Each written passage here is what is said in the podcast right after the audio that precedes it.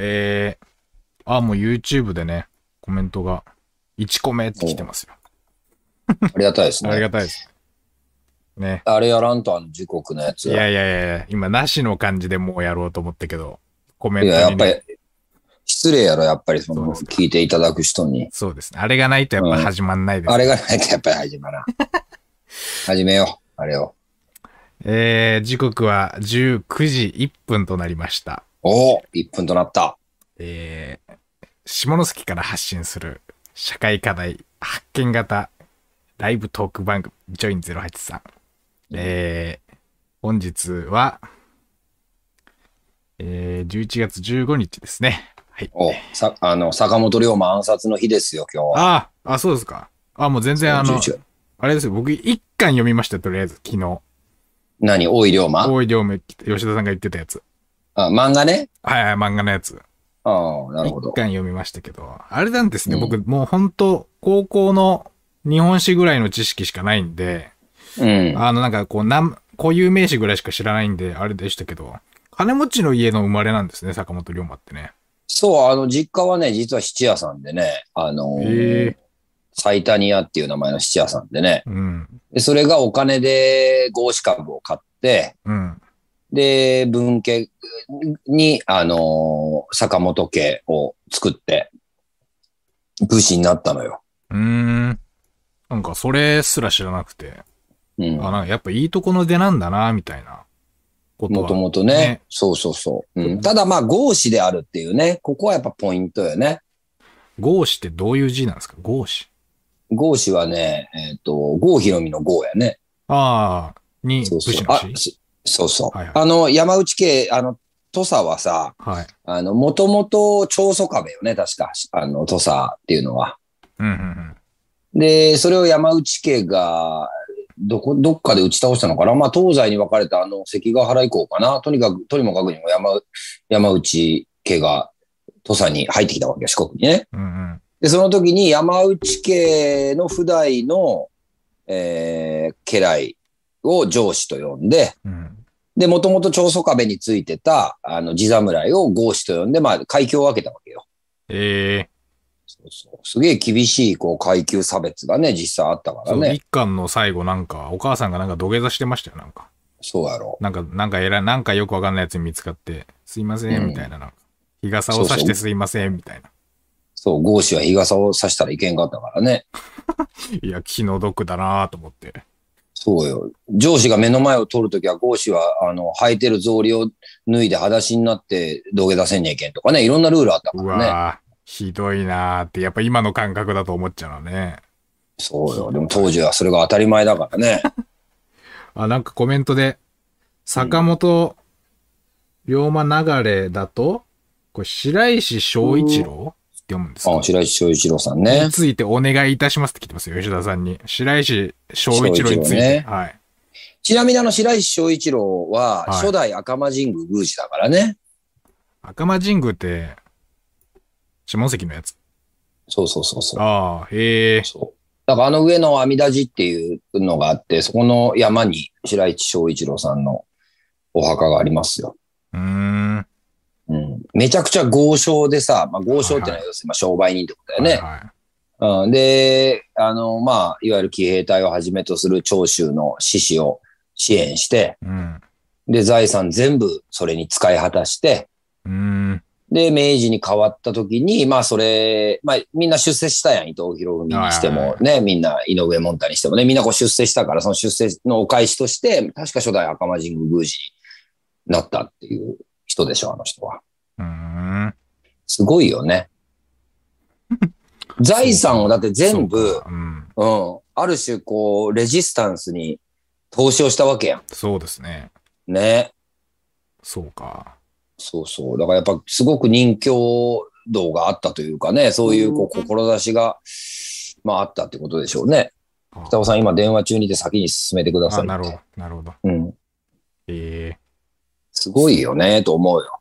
そう、今日一応先週続きで歴史を語ろうっていうテーマにしてますけど、うん。そうよ。ねまあ一応ね、11月15日、これがだから旧暦なのか、今のあれでなのかわかんないけど、坂本龍馬が暗殺されたのは11月15日ですよ。うんうんうん。京都のうん大宮さんのところでね。やっぱあれですか感慨深いですか？量、ちょっと。いやいや、そうでもないけどね。あ、そうなんい。や、たまたま俺今、浅田二郎さんの、あのー一刀流、一刀斎無録っていう名前の小説をちょうど読み始めて、おで、それでちょうど龍馬暗殺の下り、うん今日読みよってさ、電車の中で。うん。で、11月15日、あ、そうや、今日11月15日じゃっていうね。うーん。そうか。龍馬ね。結構あれなんですよ、僕。なんかもうちょっと最近のやつかなと思ったら、80何年だっけ ?70 年結構前でした。あの、進めてもらって僕が一巻読んだやつ。結構前そうだね結構前なんだな、みたいな。でね、一巻、これ第一冊目いつなんだろうな第一巻は、大井龍馬。かなりまだ、武田鉄矢もまだ若いもんね。ね1987年。うん。うん、俺74年生まれだけ？ど13歳中、中学校1年生ぐらいの時かな。うん衝撃あったもんな、これ。ああ。そうか。やっぱ、竹、うん。うん。いや、なんか武田鉄矢っていう人が、やっぱり、なんていうのかな、多分僕の世代とかそれより下だと、もうほんとモノマネされる人みたいな。感じなんだけど、やっぱり、まあその事実としてはなんか知ってましたけど、そのなんか龍馬のなんかをまとめたぞみたいなことはなんとなくは知ってましたけど、うん。好きなんよね、あの人。ね、なんか、うん。ある種、あれはなんかどういう、それどういうた感じなんですか？坂、坂本龍馬好きでうん漫画のプロデュースしたみたいな感じなんですか、そうなんやろうね。おそらくね。この人だって、あれも出とうもんね。あの、浪人っていう、あの、もうとん、すごい、うんすごい映画があるんやけど、うん。あの、坂本龍馬役で。ああ、そうそう。ちなみに高杉晋作は吉田拓郎ね。ええあれはね、見る価値あるよ。好きだな、浪人。アルファ、アルファベットで浪人っていうね。うん好きだち。なみに、あのーはこの前俺、次第の先生が、はい。なんかこう、哲学かなんかの、その授業の中で、まあ今ちょうど幕末を取り上げてみたいなので、で、そこの学生が、ゼミの学生がうちのバイトに来とって、うん。で、俺ももうすげえ幕末維新が好きやけさ、そその子らに、大井龍馬とかさ、龍馬が行くとかいろいろ勧めよったっちゃ。うん。ほなぜひお話、お話聞きたいですってさ、うん。あの、わざわざ会いに来てくれてさ、うん。1時間半ぐらい幕末談義したらさ、うん。あの、来年の春の授業に出ることになったよ、俺。あ、出るんですか？出るせ、あの、先へ生え講師みたいな感じでね、な、何の講師で出てるんですか？ちょっと幕末について語ってほしいみたいな。おおいいじゃないですか。ね、最高でしょ。繋がっていくからね、こうやって。ええ幕末な。僕のいや、幕末は熱いよ、マジで。本当に、もうどの、まあ、そのキューバ革命ももちろん熱いし、ああ、ね、キューバ革命わかるよね。あのー、なんかメキシコの方でなんかごちゃごちゃあったやつなんかあの、アメリカと、え違います？そうです。まあ、キューバ、冷戦後のなんか、冷戦の頃のあやつ。の、違うっけ？ゲバラとか知っとるよね、チェゲゲバラ。バラみたいな人でしょなんかあのフィデル・カストロとかね。はい。あの、その二人しか僕知らないけど、はい。もともとキューバの歴史全然知らんやん。いやわややん、そんだけ歴史知らんやったら。いや、全然キューバ、キューバ革命それ、全然それいつの話ですか？戦後？1900、何年 ?70 年代なのかな？ああ。あのー冷戦まの頃ぐらいのなんか60年とか、その辺かなみたいな、なんとなくイメージしてるけど、違うのかな？でもいや、なあれもさ、はい。あのー、もともとその、いわゆるアメリカのもう古文みたいなキューバがさ、当時の政権がさ、うん。で、キューバの人たちはすごく苦しんどってさ、うんそれを、まあ、若かりし頃のフィデル・カストロとかチェ・ゲバラとかがさ、確かね、7人とか8人とか、まあ多くても16人とかぐらいで、あのーシエラ・マエストラっていう、まあ、山のところにこもってゲリラ活動を始めて国を転覆させて、うん。キューバ革命を成し遂げて、アメリカから独立じゃ、つって。あ、そうなんですか。53年から59年らしいです。ちょっと前ああそうえここはね、マジでね、あの、映画もすごくね、いい映画がたくさんあるよ。ー、えうん見てほしい。全然知らないな。やっぱダメだな。そうやろうね。そ、そのやっぱり薄さよ。やっぱり歴史を知らないっていうやっぱ薄さが出てますよね僕の出とる。やっぱり出とる。場当たり的になんか思い出した雑学喋るぐらいのね。そうそうそうそう。なんかこう、線になってない感じね。いろんなことが。うん。やっぱ歴史を知らんとね。歴史なえー、あ T シャツしか見たことないもんな。ーゲバ、ゲバラそうそうのね。T シャツの人だなっていうね。最悪でしょ。いや、ほんとね、ゲバラのね、映画はね、いっぱいいろいろあるけどね、うんまあ見てほしいね、ぜひね、チェ・ゲバラで調べて。あチェゲ、今チェゲバラ風なのに知らないとあかんってコメント言われた。顔似てんのか。そうよ。あ、ヒゲの人マね。なるほど。うん。ええいるね。もともとお医者さんかなんかよね、なんかでも暗殺されちゃったんでしょ、多分。で暗殺っていうか、もうその、キューバ革命、もうこの時代すごいやん。もうその7人とか8人とか10人とかそれぐらいの人数で小舟で渡って、そのシエラマエストラっていう、まあそういうこう山やね、まあ富士山みたいなもんとして、しようにあの辺に立ちこもってさ、うんゲリラ活動を続けていきながら協力者を募っていって、こ国家を転覆させるんで、革命を起こすのよ。うんやばくね、まず。で、まあ、新しいキューバという国ができて、うん。で、フィデル・カストロが大統領か、なんかそういう感じになって、うん。で、ゲバラも、あの、いろいろ外務大臣とか財務大臣とかいろいろね、いろんなことやって、うん、いろんなところの場でアメリカに対して追及をしたりとかしてやりよったんやけど、うん。今度ね、多分最終的にはコンゴかどっかの、うん。その紛争、ゲリラに加わったんよ、最後。で、その時に、あの、フィデル・カストロに対して別れの手紙っていうのを書いて、あの、自分もやっぱ革命を助ける、あの、活動をしますみたいな形で、うん。そのもうすごくいい、高い地位におった人がよ、うん。また一ゲリラになって、その、あの、そういう国との対対決をしてるゲリラ活動のところで最後亡くなったっていうええ感じだね。うん。そうなんだ。すごいよね。すごい。な、すごいが、なんかよ、よくね、なんか60年代、50年代、政治の季節みたいなことで、うん、うん。その辺でなんか、なんとなくなんか政治で頑張ってたんだな、ぐらいのことしか知らなかったけど。なるほどな。へえ。じゃあ、あれな、あれなのか。なんか、なんで、あれなんですかね、なんか。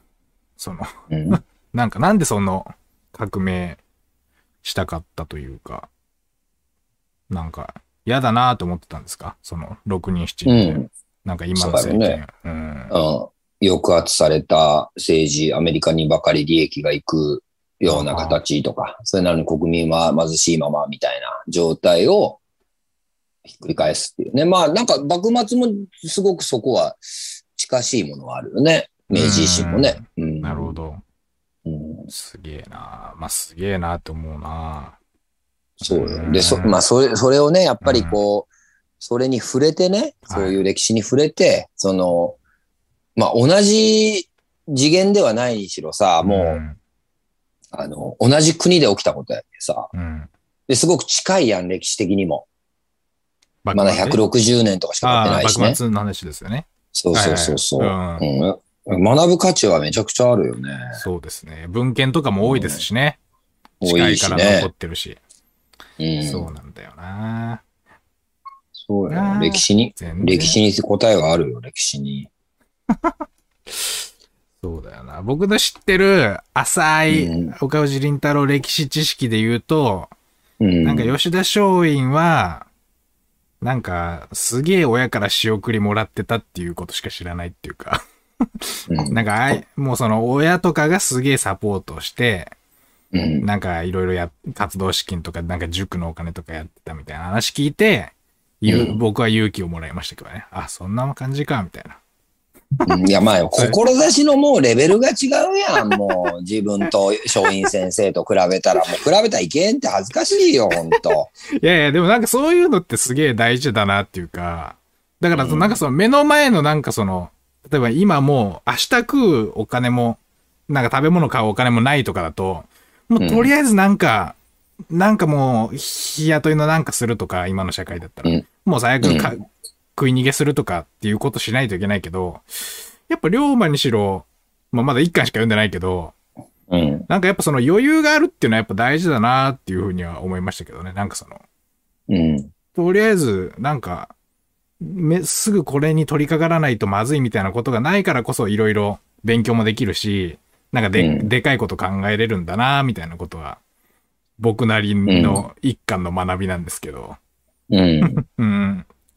そうね。うんまあでもそれはもう完全に、やっぱり、資本主義に毒されとるよね、その発想自体がも 僕の？う。うん。もう、もうもはや。もはやその歴歴史的背景考えるとさ、いまだまだ物々交換が別にあった時代でさ、うん。うん、そういう、こう、俺らの今の資本主義に毒されたどっぷり使った経済感覚なんてなかったわけでさ。うん。うん、で、まあ、龍馬のすごいところはそこに目をつけて、これって船で長崎から横浜は運んだら儲かるやんとか。逆に横浜からこれ船で長崎もあの持って帰ったら儲かるやんみたいなところを武士でありながらもう気づいてさ、うん。海援隊を作ったっていうところが非常にやっぱ賢いよね。うん。うん。商売感覚を持ってたっていう。もうそもそも龍馬がいなかったら今の三菱商事はないんじゃないかとも言われとるからね。岩崎弥太郎も基本的にはね、あの、海援隊をパクったっていう感じやからね。うーん。うん。そうなんだ。あ、それでなんかやたらと、なんかこう、人になんかあげて喜ばすみたいな描写があったのか。うん一巻の中で。なるほど。へえ。商売人なんよ、龍馬はね。あ、そうなんですか。うん。キューバ革命は国内自給率を90%まで引き上げた。はあ、はあ、あ、そうなんだ。へえ。そうなんよね。そういう、こう、それにさ、いや、俺はね、何がすごいってねう、ん。それに、もう、たかだか数人でね、それ数人スタートは熱いですよね。熱いっていうかなんか、いい、うんいいな、なんか自分でもやれる感じ出てきますよね。で、そこでやっぱポイントはさ、そうんの数人は全員さ、もう命をかけてるわけやん。うん。ね？い命を通して、命よりも優先順位が高いものが別にあるっていう、ここにやっぱり心打たれるよね。そうですね。うんうん。で歴史を見て、特にまあまあ維新もそうだし、幕末もそうだし、うんうんまあキューバ革命なんか、フランス革命なんかもそうやろうしね。あうん。自分の命よりもみたいなところがね、あうんうんやっぱりそれよりも先に何かをこう変えたいとか何かを動かしたいって思う、やばくねそれ。それはまあすごいですよ。やっぱ、うんそういう強烈な現状への不満とか、なんかこう欲しい未来、未来像みたいなのがすごいはっきりないと、うんなかなかそれはね、うーん。うん。まあでもそのやっぱり背景にはナショナリズムがあるんだろうね。そういえ、志士たちに？うんまあどこの国もそうじゃない？その、うんキューバ革命もそのキューバに対する。愛国心というかさ。そうですね。うん。うん。そうだよな。じゃないとね、うん。要するに私が思っている日の本という国は、も、より神聖で、あの、意的に、まあ、いわゆる外国人に、ああの、侵されていくような場所であってはならないという思いがあるわけやもうベースにさ。そうですね。そうそう。うん。そう。それ、それに対して命をかけるんで。うん。うん。身はたとえ武蔵野のべに朽ちぬともとどめおかましい大和魂よ。最後、時世の吉田松陰先生の。へえ。あの、首切られるときに、もう微動だにせんやったって首切られる前も。へえ。微動だにね。すげえな。動くね。で、あの、やっぱ松陰先生のすごいところってさ、まあ、はい。えっ、と、長州藩って結構そういう緩いところがあって、うん。普通、あの、まあ、竹地半平太がそうであったように、竹地半平太は土佐藩で、後藤正二郎とかに腹切らされるわけよね、結局ね。はは。最終的には。で、そこで、竹地半平太も、その、反骨心から、あの、横三文術で腹、一回、こう、ブスッと刺してさ、ぐいと横に、これ横一文字よ、これね。はいはいこれ3回やっとるからね、まだまだ、つって。へえ。で思わず後藤象二郎とか板垣退助も、見事って叫んだって言われたんやけど、あ、そうなんだ。やばくね？腹、こう刺すだけでもまずやばいけど、まあこれ横にう、んうん。横に、 one 横行って、 two 横、 three 横うよ。できんやろ。すごいな。もういや、もうだんだんできないですよ。マジで。そうやろ。無理無理。同じ日本人だからね。うわーまあまあまあ。やばいよね。そうか。ほんで、ゆあのー長州藩はそこちょっと緩くて、うん。まあ当時の、あのー殿様は創世公って言われとって、創世創世しか言わんっていう。あうん、砂漠派が政権を取っても創世っていうし、うんあのー倒幕派が取っても創世っていうっていう創世公やったけどさ、まあ比較的緩い。あ。はいはいで、。松陰の能力もすごく認めとるっていうところがあって、うん。で、まあ、ちょっとやりすぎてさ、いろいろ、うん松陰もさ、もうすごいけさ、あの、船に、あの、船に乗って外国の、外国と戦われた外国のこと勉強せんにやけんっつって、黒船のとこ行って俺乗せてくれっつって断られて。で、小船でまた帰ってきて、その近くにある刑務、刑、まあ警察署みたいな、派出所みたいなところよね。に、俺ちょっと今もう、あの、行こうとしたけどダメやったってわざわざ言いに行って、言わんでええのに。そうそうそう。で、当然そこでお国に返されて、はい。で、一旦その長州藩としても幕府の手前なんかせなきゃいけない野山国っていうさ、いわゆるこう刑務所みたいなところに入れられるわけやからさ、はあはその中におった捕まっとる6人とか7人相手でずっと抗議しとるからね、いろんなことを。あ。いろんなことを教えていくで、もう常にそういう姿勢でさ、うん。うん、最後、あの、幕府に、あの、安政の大国で、あの、と捕まってっていうかさ、もう、あのうん、東江戸送りになって首切られる時も、その入っとる牢獄で、あの、幕府の幕臣に対して、なぜ外国と戦わないといけないのかとか、そういうことをずーっと最後まで解き続けたっていうさ、もう、もう狂っとるやん、もう。うん。いや、そ俺ね、やっぱあのね、思想に準じて自分の命を賭して戦うっていう心境っていうのになんかすげえ憧れるわ、ぶっちゃけ。ああ、そうですか。ううんん、むちゃくちゃ憧れとるわ。へえ。すごいな。なんか、なんで全然僕知らないんだろうな。全いや、やっぱ、全然ダメだな。全然もう、なんかその、船に、船に乗ってダメだったみたいな話は知ってるけど。うんんなんか、牢獄でも抗議してたんですか。やばくない？マジで。すごい。すごいっていうかなんかもう、いや、まあ、やばい、やばいですよね。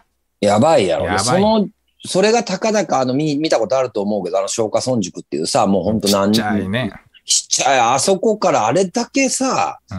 あれだけの人材をやっぱり輩出していくっていうことにつながっていくっていうか、それ聞いた奴らもマジでそうだ、草加源瑞とかももう超優秀でさ、吉田敏丸とかさ、いろいろおるわ。もう本当にこう、歴史の中で出てくるのって多分教科書かじったぐらいだ伊藤博文とかさ、そうそう。僕杉晋作。はいはい。井上薫ぐらいかな。ううん。ん。だけどもういっぱいおるからね。うーん。うん。まあ、草加源瑞はちなみに浜栗顧問の辺でね、あの、最後脱出するときに目をつかれてね、まあ最後死ぬわけやけどね。ええもうやだな。そういうね、うん。七境落ちとかね、やっぱ、やっぱちょっとね、あの、そこからの長州征伐第一次、第二次とあって、うん。で、龍馬が動いての、あの、薩長同盟まで続いていくわけよ。うんうん。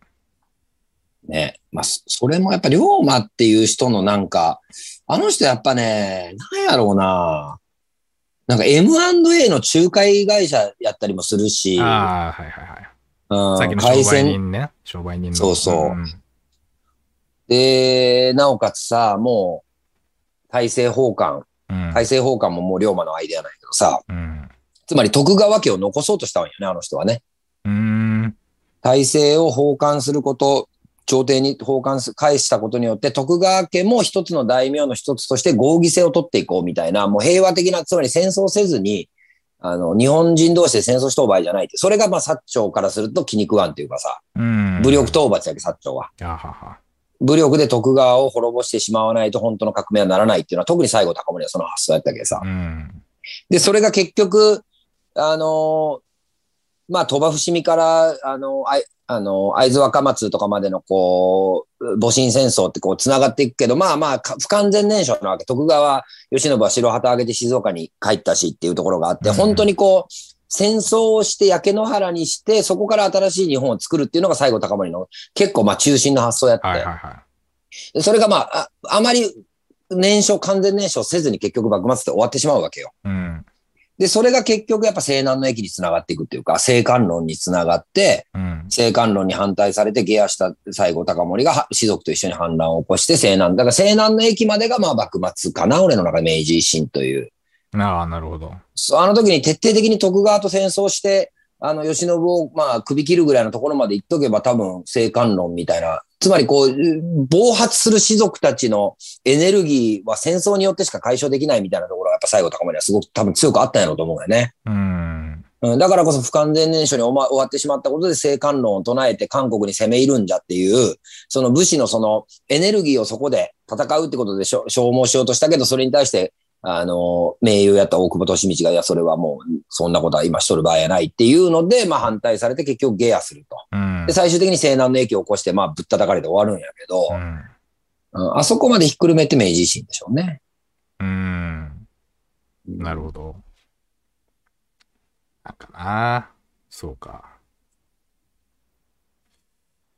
じゃ全然関係ない話しますけど。う んえ？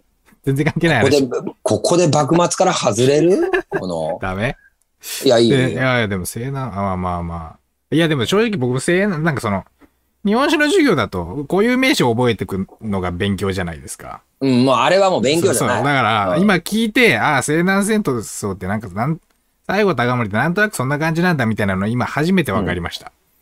あ、そうなんですね。割とだからもう、なんなんだろう。だからもう、一旦全部、ぶっ潰さないとなーみたいな人なんですね。最後高森って。うん、そうそうそうそえうそう。だから坂本龍馬うんうの、んその、あれに関してはやっぱりこう、大政奉還に関してはやっぱ反対っていうか、だから岩倉智美を使って、あのー倒幕の消直、まあ、いわゆるこう天皇陛下からの、あのー命令というかさ、ーうんあのー幕府を倒しなさいっていうね。あの、で、まあ、それをもらって、金、あの、金、あの、見旗を立てて、うん。自分たちが官軍になって、江戸、あ、徳川を俗軍にするっていう、それでも戦争をして、徳川を潰して新しい世を作るっていうシナリオをやったのが、あの、龍馬が、あの、唱えて後藤象次郎が憲白した大政奉還が、吉信も、徳川吉信もやっぱ非常に賢い人やけど、最後の将軍っていう柴先生の小説はマジでおすすめやけど、絶対読んだ方がいいと思うけど、はい。まあ、それが分かった上で自分が身を引くことによってみたいなさ、うんうん。で、徳川を残したというか、戦争、国内が内戦にならないように、まあ、しようとしたっていう側面もあって、吉信的にはね。うんうんこの辺のやっぱストーリーとかも込みでやっぱ見た方がいいよね。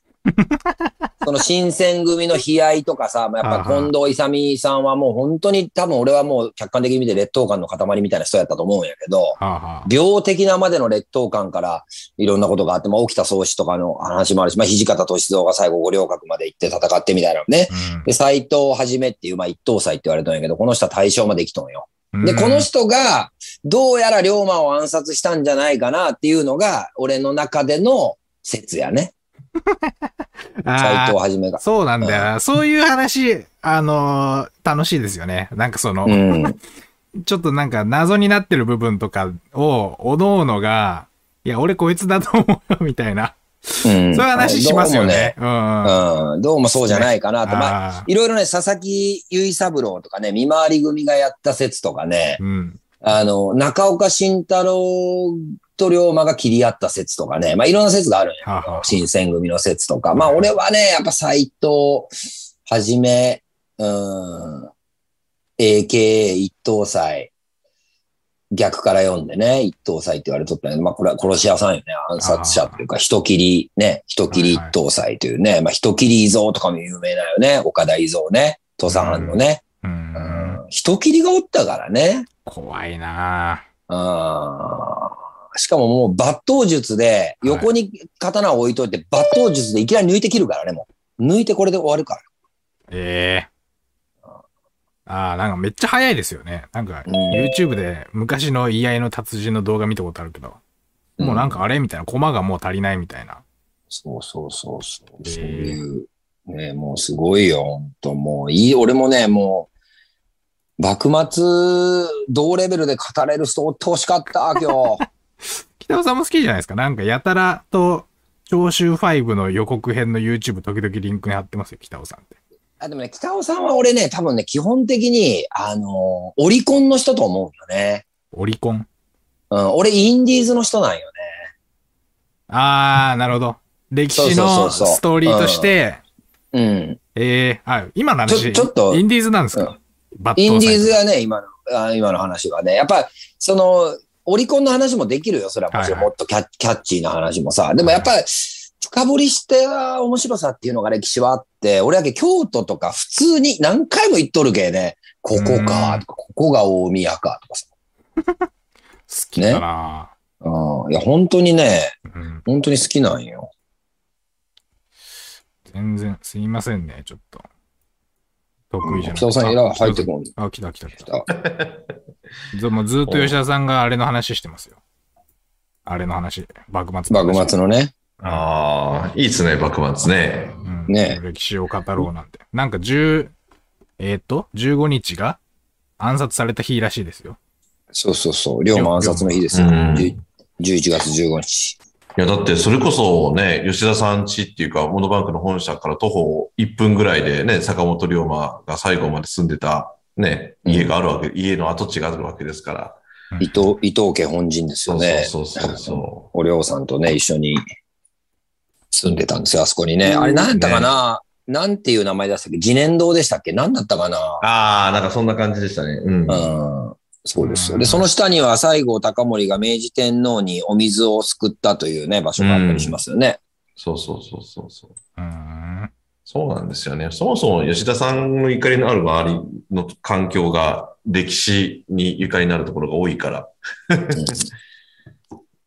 いやでもね、本当にね、今の現代っ子というかね、モカリンたち世代って全然知らないからね、幕末のこともう僕。今日もう全然前半もう話聞いてるだけ吉田さんの。何にも、何にもこう、えーっていう感じしかしないというか、もう湯葉ぐらいやもんね、厚みが。もうあペラッペラでもうん。う、もすう、はすくったら破れそうなぐらいペラペラやもんね、うん歴史的な知知識が。全然知らないんで、えー、そうなんだ。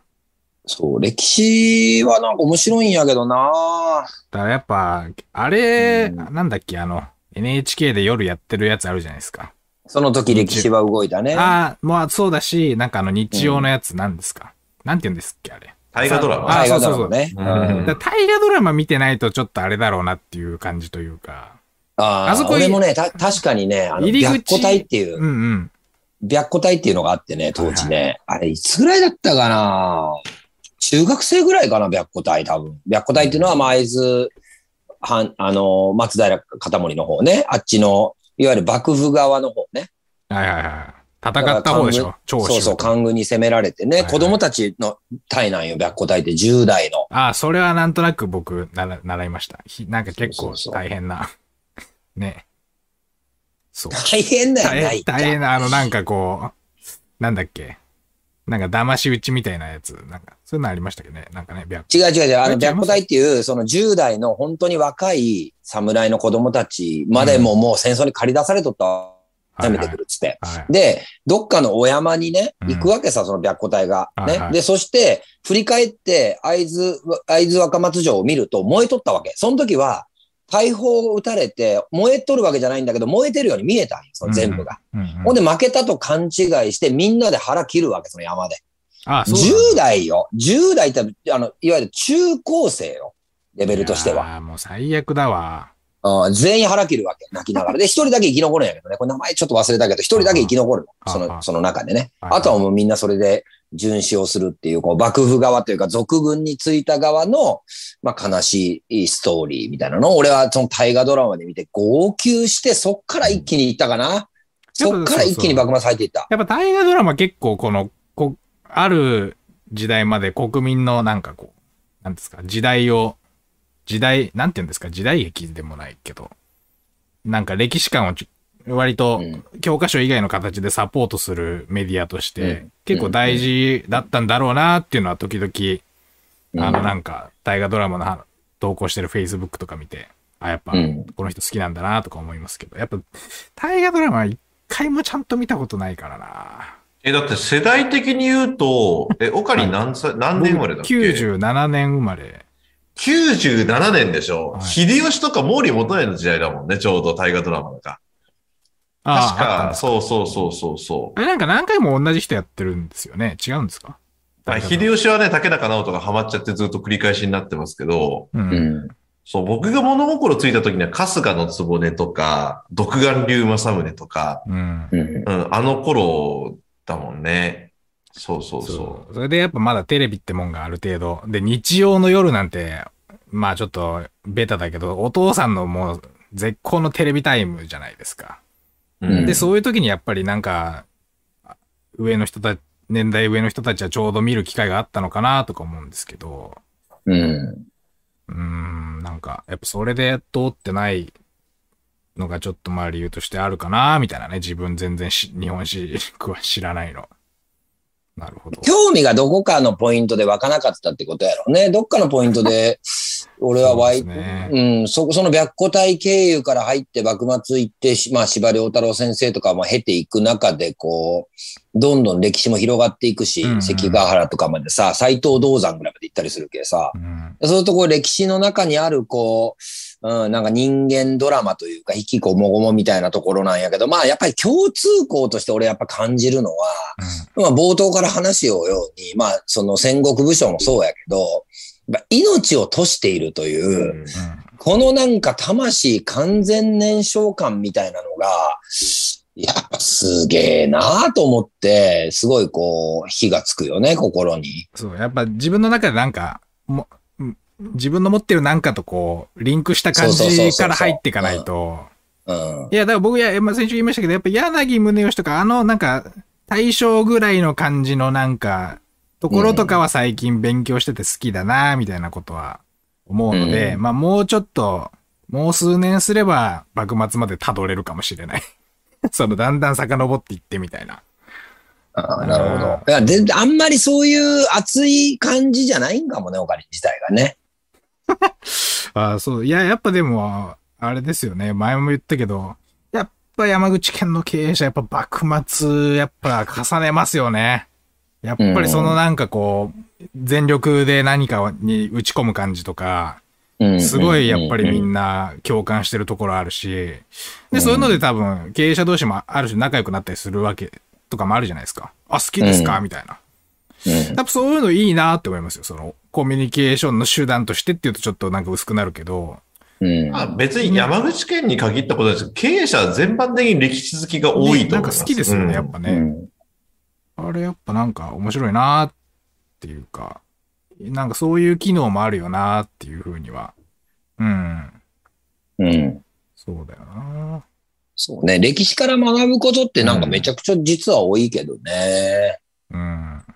うん。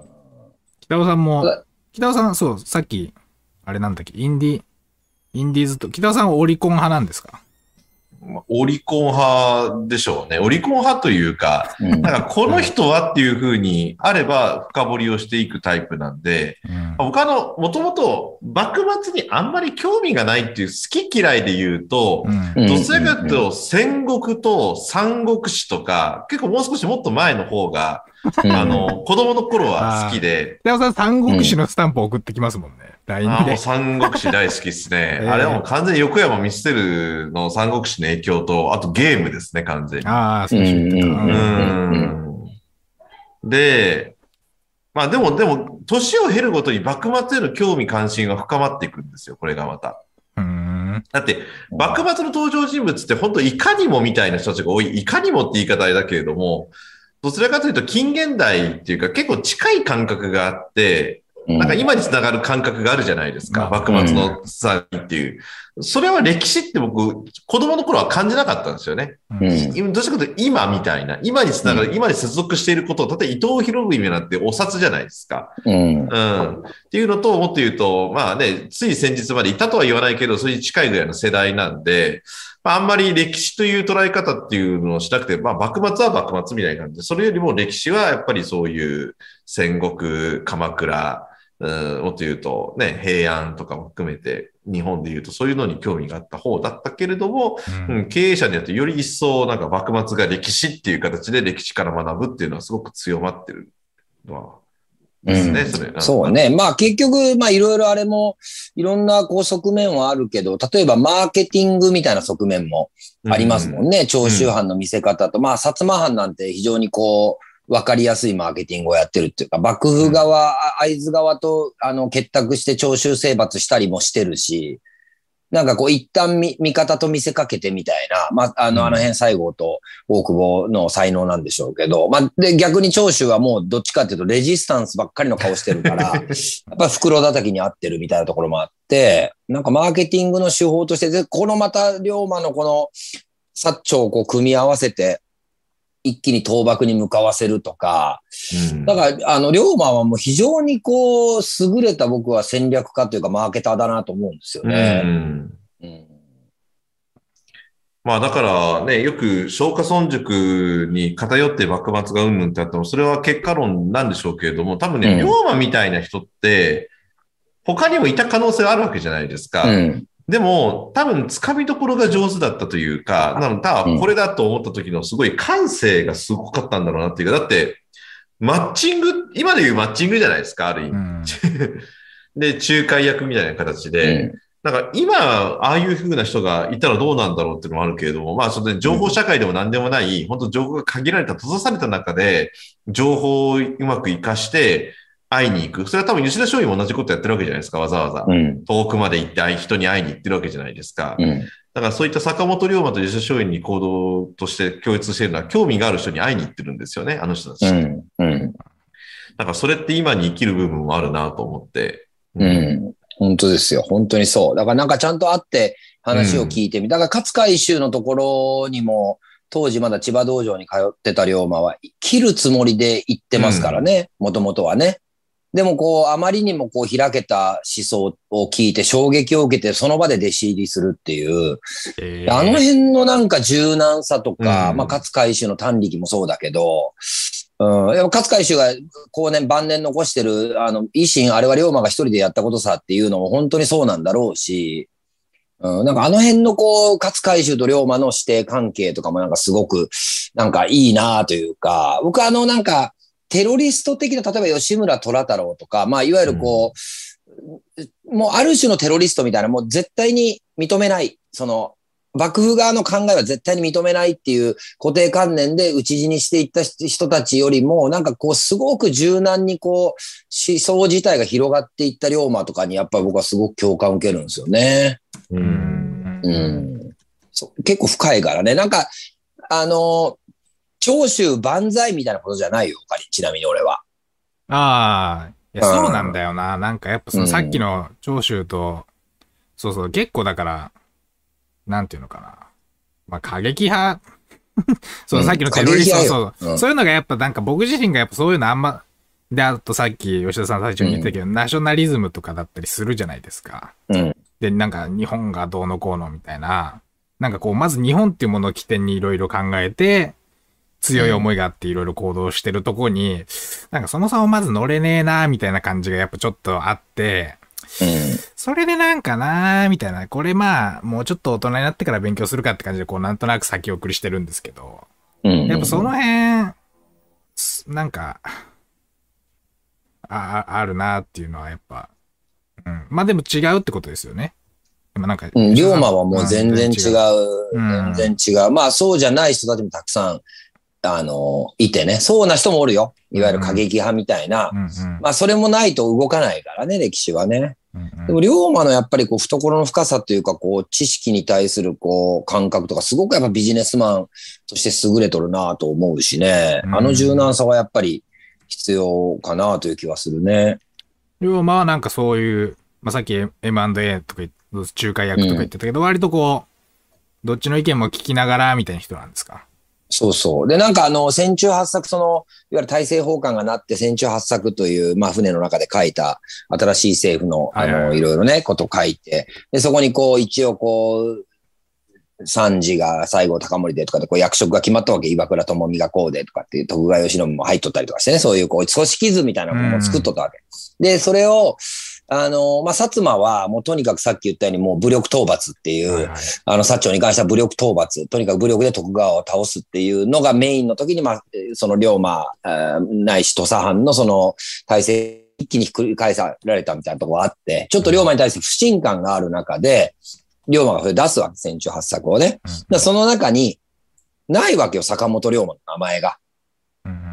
そのせ政府の高官の中にね。えーはいはいはいで、最後は聞くわけよ。その、坂本スターの名前がないけどっていうね。うんだから龍馬は、あの、遠くを見ながら、そうやの、わしは世界の海援隊でもやりますかのって言ったって言われたんやけど、うーん。渋くねえか、これ。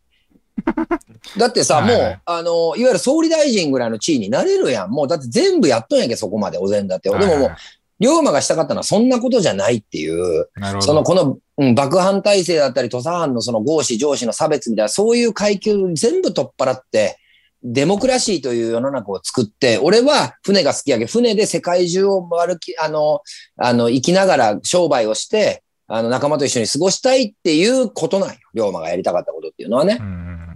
うん、でも他は違う、過激派は違うよ。もう徳川慶喜殺してとかね。あの、徳川の世の中を終わらせるっていうのがほとんどの中で、やっぱ龍龍馬の優れてるところはもう、そんな小さいところの範囲に収まってないっていう、うん、こあインターネットがない時代、全部手紙、足で稼いでいかないといけない時代に、やっぱそこまで発想がもう飛躍していくっていうことの、やっぱ素晴らしさっていうかなねる。ほど。ちょっとやっぱ、うん他とはイデオロギーちょっと次元が一個上みたいな感じなんああ、もう全然上、全然上、本当にえ。うん。あ、そうなんだ。いや、普通に勉強になるな。僕が知らなすぎるだけかもしれないけど。えいやー、あ、ほんとねそういう人なんですね。そうなんですよ。あそうなんだ。いいじゃないですか、じゃあ。なるほど。やっぱその辺見習って、吉田さんも、なんか、あり、ありますか？やっぱ。普段から。うんそれこそ、割とニュースの話とかでも、右とか左とかじゃなくて、みたいなことよく言うじゃないですか、うん吉田さん。やっぱその辺、ちょうん若干こう、意識というか、やっぱそういうことにとらわれてちゃよ、どうなのかな、みたいなことがなんとなくこう、直感的にあるみたいな感じって言ってそうねるん。うん、そうそうそうそう。なんかね、俺最近ね、はい。すごくいい話をね、聞いたから話しとこう、ここでね。あ、いいじゃないですか。あのーいい話しましょ人間が、あのーいわゆる現代になって身につけた最大の量能力は何でしょうという問いがあってね。う。あそれはね、同じって捉える能力らしいよね。うん。同じっていうね。で、まあ、例えば世界に一つだけの花っていう曲があるやん。ね。じゃあ、世界に二つとある花持ってこいと。その先生。これ、養老武先生が言ったよね。うんどこにもないと、そもそも。そもそも世界、花はそ、その花自体は世界に一つしかないと。全く同じものはこの世には存在しないんだけども、あのー俺らもそうよね。これ三人見たらそれぞれ全然顔も形も全部違うわけや。でも、えっ、と、言葉にすれば、人っていう一つのくくりに同じくするっていう、この同じくするっていう、あのー能力というを、あの人間は、この現代で一番こう磨いてきたみたいなのを、その養老先生の講講演会の YouTube で聞きながら、なるほどなと思いよったよね。うん、で、あのー同じくくりにするくせに人っていう、とか小学生とか同じくくりにするくせに個性を、えっ、と、伸ばしましょうって言うと、養老先生が言うのはね。でも個性ってじゃあ何かっていうと、この体、裸になった時の体そのものがもう個性であって、じゃあ個性を伸ばすってことは、例えば俺が裸で街歩けたら捕まるやん。うんうん個性丸出しで歩きようよ。つまり個性は出しちゃダメなんよ、本当はね。うん。で、それぞれがもう、あの、初めから違うのに、一旦同じ小学生とか同じ人間ってくくったことによって成立してる社会なのに、あの、それと全く真逆のある個性を出しましょうみたいなことをやっぱ唱えているっていうところが、これ、オチとして何が言いたいかっていうと、さっきのその右とか左とか、まあ、幕末、えー砂漠とか倒幕とか、まあ、そういうのって、まあ、結局ただの言葉に過ぎんよねっていうことじゃないかなと思うよね。うん。うん。なんか、右派とか左派とか言うとね、うんなんか、それで一つにくくっとるってことよ要するにね。やけど、右の考え方の人の中にも多分、それぞれ微妙にそれぞれ考え方が違うし、左に近い考え方のある人もいる。で、それを大体、こう、同じくする能力を身につけてしまった俺たち現代人は、同じにくくってしまって、左は全部受け入れませんってな、なりがちなっていうことなんよね、要するに。はいはいはい。うん、だけど左の、あの、例えば、オカリンがさ、例えば左の考え方、俺左と右がどういう考え方かよくわからんけど、まあ、とにかく左としようよ。はいはい、左ですよ。で、俺、俺が右としようよ。はい。ね。ほんならさ、そうかそうか。オカリンは左の考え方か。でもお前はいいやつだから酒を飲もうでいいわけやん。はいはいはい。いやいや、お前も左なんやったらもう、あの、俺がすぐもうちょっとこの後出て、北尾さん電話して、ちょっとあいつ左らしいんで、もう次から番組僕出ませんと。はい。いや、こういう人が意外と多いんだって。うん。うん、つまり同じくするっていう、このこうくくってしまうってことによって何かを単純化しようとするっていうのが現代人が身につけた悪癖だと思わないといけないと。うん。だからその幕末で言うと、砂漠派は切るべし。ね？どんな人間であれよ。その人はもしかしたら酒を組み交わせば、通行があってめちゃくちゃ意気投合する可能性があるのに、砂漠倒幕っていうくくりにすることによって相手を殺し続けていくってことに対しては、俺は全然共感もせんし、うんでも、龍馬のように左、その砂漠からも、倒幕派からもいろんな意見を聞いていきながら自分が思い描いた、こう、新しい自由な世界みたいなのに向かって命をかけていくってことにはすごく憧れがあるよねっていううん。これ全然違うんよね。うん。いやいや、その辺はもうめちゃくちゃわかりますよ。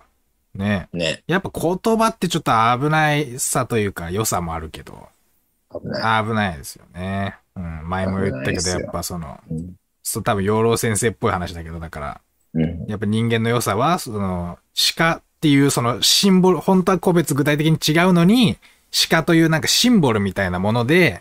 ある形とか同じイメージを共有できてしまうっていうことが。あって、でもだからこそやっぱ、でもな、養老先生ってでもあれなんだよな、割と、いや、森に行きましょうって人じゃないですか。うん。あそうだね最終的の処方箋としては。うん。うん。で、その辺がやっぱ、でもなんていうか、だから社会みたいなものを運営するときに、やっぱり人間一人1日24時間しかなくて、体も1個しかないから、やっぱりコミュニケーションできる量とかいろいろ限られてくるから、やっぱりど、その、ひ一旦左派とか倒幕派って置いた方が、自分のうん。脳の領域のリソース、コストを削減できるし、そういうふうに認知しといた方が、自分がもっと取り組みたいことに取り組めたりするから、やっぱそこの、今そういうふうに自分、なんかギュッと圧縮して保存してんな、みたいな感じをうん。自覚しといた方がいいですよね。あの辺そうなんよ。ねそうそうそうそう。自覚した方がいい。ね。で、時にはやっぱ回答、ファイルを回答して、うん。サーの中にもいろいろあるなとか。う。うんん。そうで養老先生。そうそう養老先生ってもやっぱ森に、森に行っちゃうからな。面白いよね、あのめ人のね。ちゃくちゃ面白い。い、面白い。うん。A イコール B とかさ、X イコール A とかになったりすると。算数とか数学の中でね。わざわざ A と B という違う、あのー違う形のものを作り出してるのに、うんイコールを作って A イコール B ってなった時に10人中1人ぐらい数学を諦めるらしいよね。いや、だって A と B は違うやんと。ね？A、A イコール、でもこれが同じくする能力ってことなんよ。うんうん。A イコール B ということにしときましょうってことになるんやけど、A と B はもう明らかに違うものやからね。A イコール B なわけがないっていう、意外とここに疑問を持つ人は少ないっていう話を聞いて、ああ、そうだなと思ってね。うん X イコール Y とか、もうわけわからんやん。X と Y は違うやん。もう全然形もさ。はい でもそこで A イコール B っていう風に違うって言って脱落する人の感性って僕はすごいなと大事ですよ思うし。ね。そううんうん。そうそう。そうそうそうそう。悲しいかな、でも今の教育のシステムでは、いや、僕は A イコール B ではないと思います。A と B は違う文字ですって書いたら、うん、ちょっとやっぱり重宝はされないよね、少なくとも。そうそう。うん。だから社会でやっぱりね、うん。生きていくっていうのはそういうふうに、なんか例えば75歳以上は後期高齢者ですみたいな形で、やっぱりそうやってこう圧縮して処理しないと、その業務が回んないから、そうやってやらざる、うん。そういうふうにくくんないといけないし、くくるからこそできるサービスとかケアもあるから、うん。だから僕、養老先生とそこら辺乗れないのは、もうあの人結局もう、この人も社会、原始人になろうっていうことじゃないですか。最終的には。うんだからその辺なーみたいな。でもそうは言ってもやっぱ社会ってもんがあるし、例えば僕ちっちゃい頃喘息だったから、社会ってもんがなかったら多分死んでたし、うんやっぱりそういう風なシステムをどう維持しながらこぼれ落ちたものをケアするかみたいなことを考えたいなとか思うけど、やっぱ養老先生ってもう、いやもう森、森に行こうみたいな感じ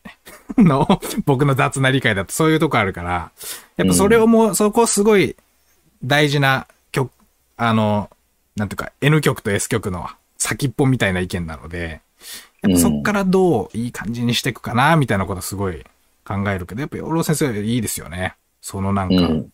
あ面白い。まあ、そうそう。すごい、え X にゼロを代入する感じというか、まずそっから考えてみようみたいなうん感じがうんすごいあって、すごい僕も好きですよ。そう そう。いや、に日常の生活の中で、その、俺たちがいかに同じくするっていう、このイコールを作って、なんとなく自分の脳の範囲内に全てを収めた形にしているっていうことを自覚に対して無自覚ってことが、そうそうそうそう。やっぱ今の現代社会の闇ですよ、間違いなくねやばい。。やばいですよね。やばい、マジで。そそれこそワクチンのさ、話昔したけどさ、それもそうや。打った人と打ってない人っていうカテゴリーに分けるんだけど、打った人の中にもいろんなレイヤーあるやん。いやいや打った人から、めっちゃ賛成な人からいろんなレイヤーがあって、打ってない人の中にもいろんなレイヤーがあるのに、もう一旦一括りにして、どちらかを攻撃するっていう、やっぱこの状態はやっぱやばいよね、と俺は思うね。うんあの、無自覚であると同時に、哲学がないですよね、そもそも。生きるという上において。多分そこに一つの哲学みたいなものがあったら、こうはならないはずだろうし、うん。で、価値観が多様化したといえども、チッパ人から言うとすごく単純化してるわけじゃないですか。うん。うん。だからそういう意味では非常に危うい状況だなっていうふうに思ってるんですよね。だから別にね、大学で哲学を学ぶとかそういうことじゃなくて、生きる上での人生において子供の頃から哲学なんてあるはずですじゃないですか。そういう意味ではね。うん。うん、だから、そういうことを考えると、まあその養老先生がどうこうはちょっとさておいて、うん、ああなたどうしたいのっていうところを、やっぱこ子供の頃から、うん、やっぱりそういうふうに常にね、同じであるという概念ではなくて、うん、あなたはどうしたいんだというところを常日頃からもっと言うと、先生はどうしたいんですかとか、なんかそういうのをお互いに言い合える、気づき合えるような教育って大事なんじゃないかなっていう。で、違和感こそ最高みたいな、なんか、うん。うん。コメントで、えっ、と、あれ？さ、あ、でっかいさ、なんか多分、よ、吉田さんを坂本龍馬、で、北尾さんを白石正一郎でしたっけ？うん。で、僕をチェ・ゲバラ、僕が、岡氏が チェ・ゲバラになってくださいみたいなのありました、今。チェゲそう、バ読まラ。なかったか、そうそう、でっかいされたけど。ね、白い、うん、そういう、ありがたいです。まあでも本当にね、歴史の中に、あの、なんていうかな、その、すげえなんか俺、たば幕末を、なんかこう、すごく綺麗に一つでまとめるとさうん、例えばこう、えー学校、小学校4年生ぐらいとしよういね。うんで、なんとなくグラウンド通りながら帰りよったら、同じクラスのやつが、3人ぐらいから囲まれて、こう、からかわれて蹴ら蹴ったり、砂かけられたりしよったとしよういね、例えばね。うんうんうん夕下がりの4時ぐらいよ、だいたいね。そう家帰ろうとしようとき。で、それを、まあ、見て見ぬふりするわな。まあ、基本、うん。基本ね。うん、ちょっと遠くの、あの、グラウンドの鉄棒あたりぐらいのところで、こう、ちょっとやめてよ、みたいな、あの、感じで、そう、ランドセル投げられたりとかしようやつがおるとしよういねう。んそんなシーンはあるわ、ど、大概。うんほんで、そこで、そのままもう、校門の方に向かって、こう、見て見ぬふりをして、こう、進んでいく自分の中に、なんか引っかかりみたいなのがあるやん、人間って。きっとあるんよ。で、その引っかかり方向に行ったのが俺は幕末の志士と思っとるってさ、シンプルに言うと。ああ、なるほど。うん。その引っかかったところにも、やむにやまれるというところで行って、ちょっとお前ら、やめれやって言うっていう、こ多分これを俺は哲学って呼ぶんじゃないかなと思うし、志って言うんじゃないかなと思うしね。うんそれがやっぱりあまりにもなくなってくるとどうなるかっていうと、と隣のお嬢さんが、えー好きな人と結婚したのに、あの男はああだこうだって年収がどうだとか学歴がどうだとか言って、あの、隣の家のことなのにわざわざ玄関先まで行って張り紙をするような国になってしまうわけよ。うん。関係ないやらかないかっていうねれ。、あれ不思議だよな。あれ何なんですかね、ほんとね。あれ？な、あれ？なんやろね、あれほんと。俺もうね、気違いやないかと思うよね、ああいうこと言う人ほんと。意味がちょっとよくわからんっていうかね。うん。うん。なんかその、えっ、と、アンジャッシュの渡部が不倫したとか言って、佐々木希がかわいそうみたいな感じで、いやいや、お前知らんやんと思うよね。うん。うん。あれは、ね、その人のことを。何なんだろうな。まあれなんなんかね、あれマジうん。いや、そで。れ、哲学がない、哲学が、本当に。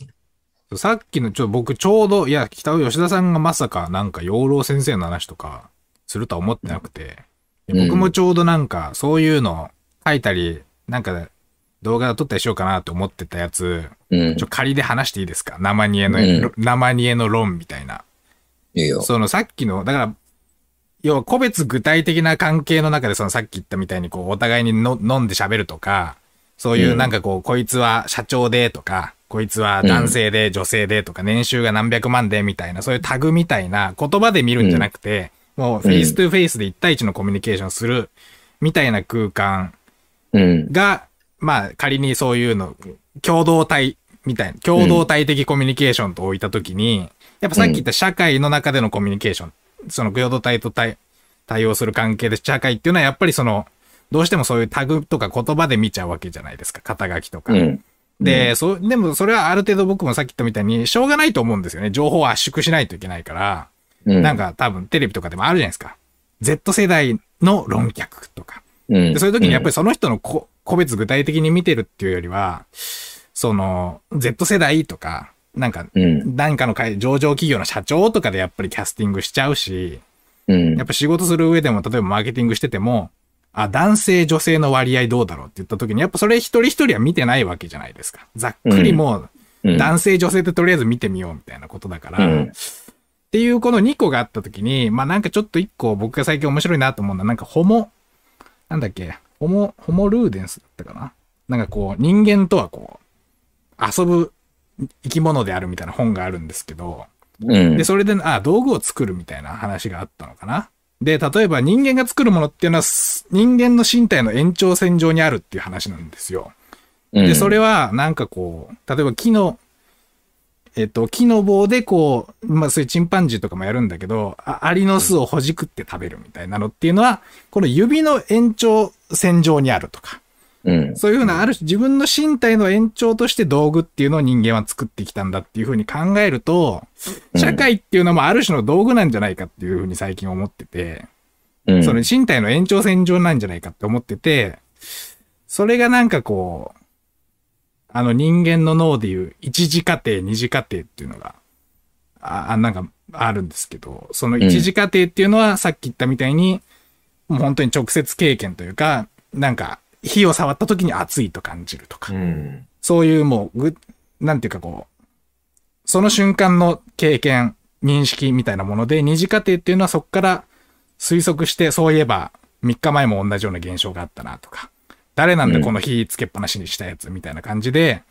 なんかこう、再帰的に、論理的に、理性的に物事を理解する過程があるんですけど、うん、なんかその社会っていうのはその二次過程の延長線道具なんじゃないかなっていうのが最近の説なんですけど、今なんとなく伝わりました、いや、全然伝わらない、これ。いや、これなんかね、最僕の中で結構これいいいけそうだなって思ってるんですよね、これね。うん今のど。はいはいどっちかっていうとね、多分ね、俺はね、あの、社会っていうものを、うん。あまりこう、心く思ってないんよね。ああ、だから正僕も、直。そう、僕も、うんあの、基本いいもんとは思ってないけど、うん。なんかだ、でもやっぱしょう、しょうがないっていうか、そのなんか、ほら、致死率が減ったりするのって、まあいいことかなとか思ったりするし、その、え、公衆衛生が整ってとか、水道とかが整うのってやっぱ、共同体だけじゃ無理だし、病院のシステムとか、まあいいとこもあるけどなとか思ったりしますけどね。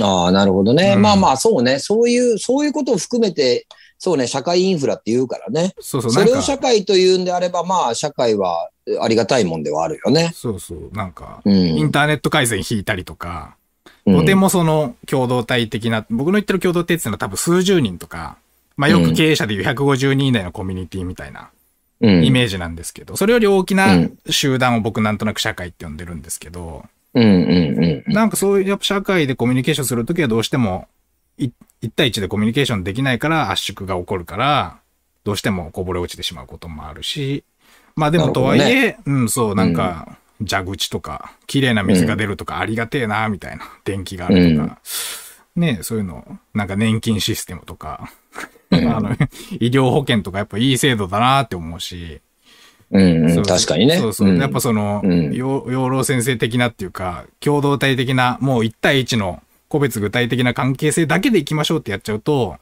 まあなんかその赤ちゃんが、何ですか ?3 歳まで多分生きれる確率ぐっと減るだろうし、うんやっぱりなんか、大事だなって僕は思うんですけどね、社会も社会で。うん。嫌なとこもあるけど、やっぱり役所に行ったら存在に扱われたりとか、うん、もうほんと記号として見られちゃうみたいなうん。とこも嫌だなとは思うけど、でもその社会をじゃあ誰が作ってるのかって言ったときに、まあ、えっ、と、それは一人一人ですっていうことなんやろうけど、うん。あの、そうじゃないことにしとるよね、一旦ね。そそれじゃあ無茶苦茶になっちゃうからね。だからなんか俺はやっぱ今回のその衆議院選挙ですごく違和感を感じたのは、なんか、何年ぶりのお国入りとか言うやん、平気で。いや、うんおめえの国じゃねえしと思っとって。いやいや、まあ、結構大事なことなんよ。これ、これいうことに対して無関心であることが、ああ、いやほんともう、いや、うん気にしてたらきりないぐらいちょっと、いや、こんな言い方すんのかよ、みたいなね。そうそうそうそう。おく、お国入りって何ってことはやっぱりまだまだ幕藩体制ってことですよ。結局。結局、お殿様なわけよ。結局はね。だって、あの、まあ、何代目とかやん、みんな。に二世議員とか三世議員とかやろ？うん。ね？そうなんだで、よ。殿様なんよ、あれ。いや結局。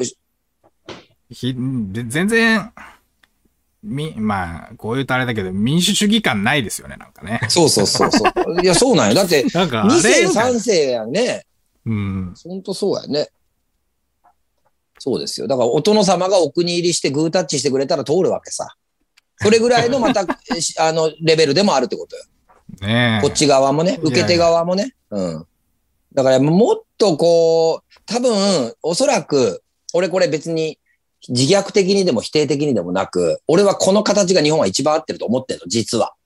うーん。このっていうの殿様制度いい今の、あそうそうそうそう、はいはいはいこの制度。これが一番合ってんのよ。で、俺たち下々は、殿様とグータッチしたら一票入れるっていう。で、そこに、あの、反対だって叫んでくれる人が一定数、1割ぐらいいると。あ、うん。うん。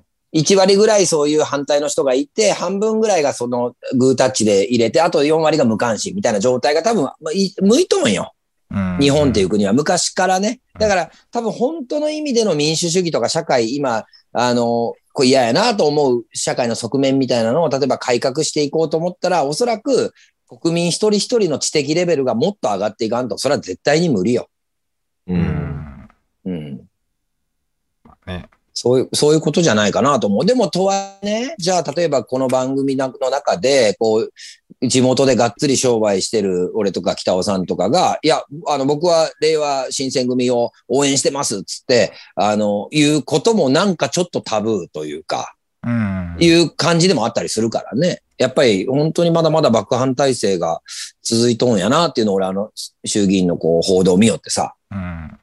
うん、何年ぶりのお国入りとかええみたいな。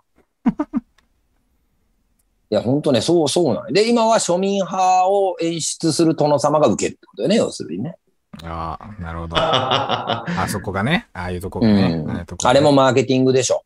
うん。でも、まんまとなんよ。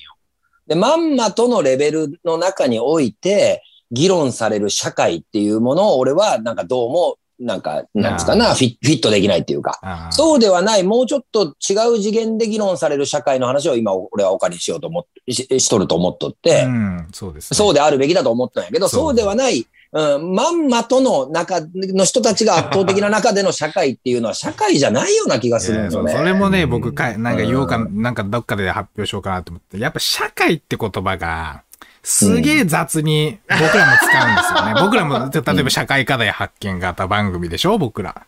うんやってんの。で、その社会っていうのが結構、もうちょっとちゃんと調べないといけないけど、あれ、ふ福沢諭吉の翻訳だったかな？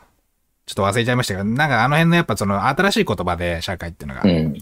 で、もともと、ちょっと本本読んだけど忘れたな。なんかあの、まあ、ソ、ソサエティをどう訳すかっていうことになってて、明治の頃に。で、と、最初の案はなんか社会じゃなくて、もうちょっとなんかね、別の言葉、なんか、世間みたい、なんだ、なんだったかな。ちょっと忘れたんだけど、なんか別の言葉があって、うん。